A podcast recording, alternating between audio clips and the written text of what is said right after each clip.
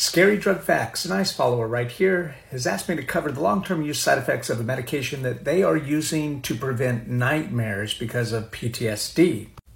This medication was intended for hypertension or high blood pressure, but also has been proven in some cases to be a safe alternative for treating nightmares. What's the medication? Prazosin. Now, there are a few side effects that are listed by the manufacturer and also the Mayo Clinic, but we're going to focus on six of the long-term use side effects. So here we go. Number one is low blood pressure. Two, weakness and fatigue. Number three, headaches.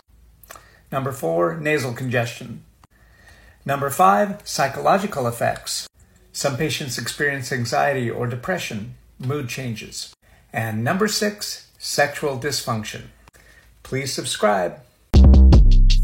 Shortcast Club.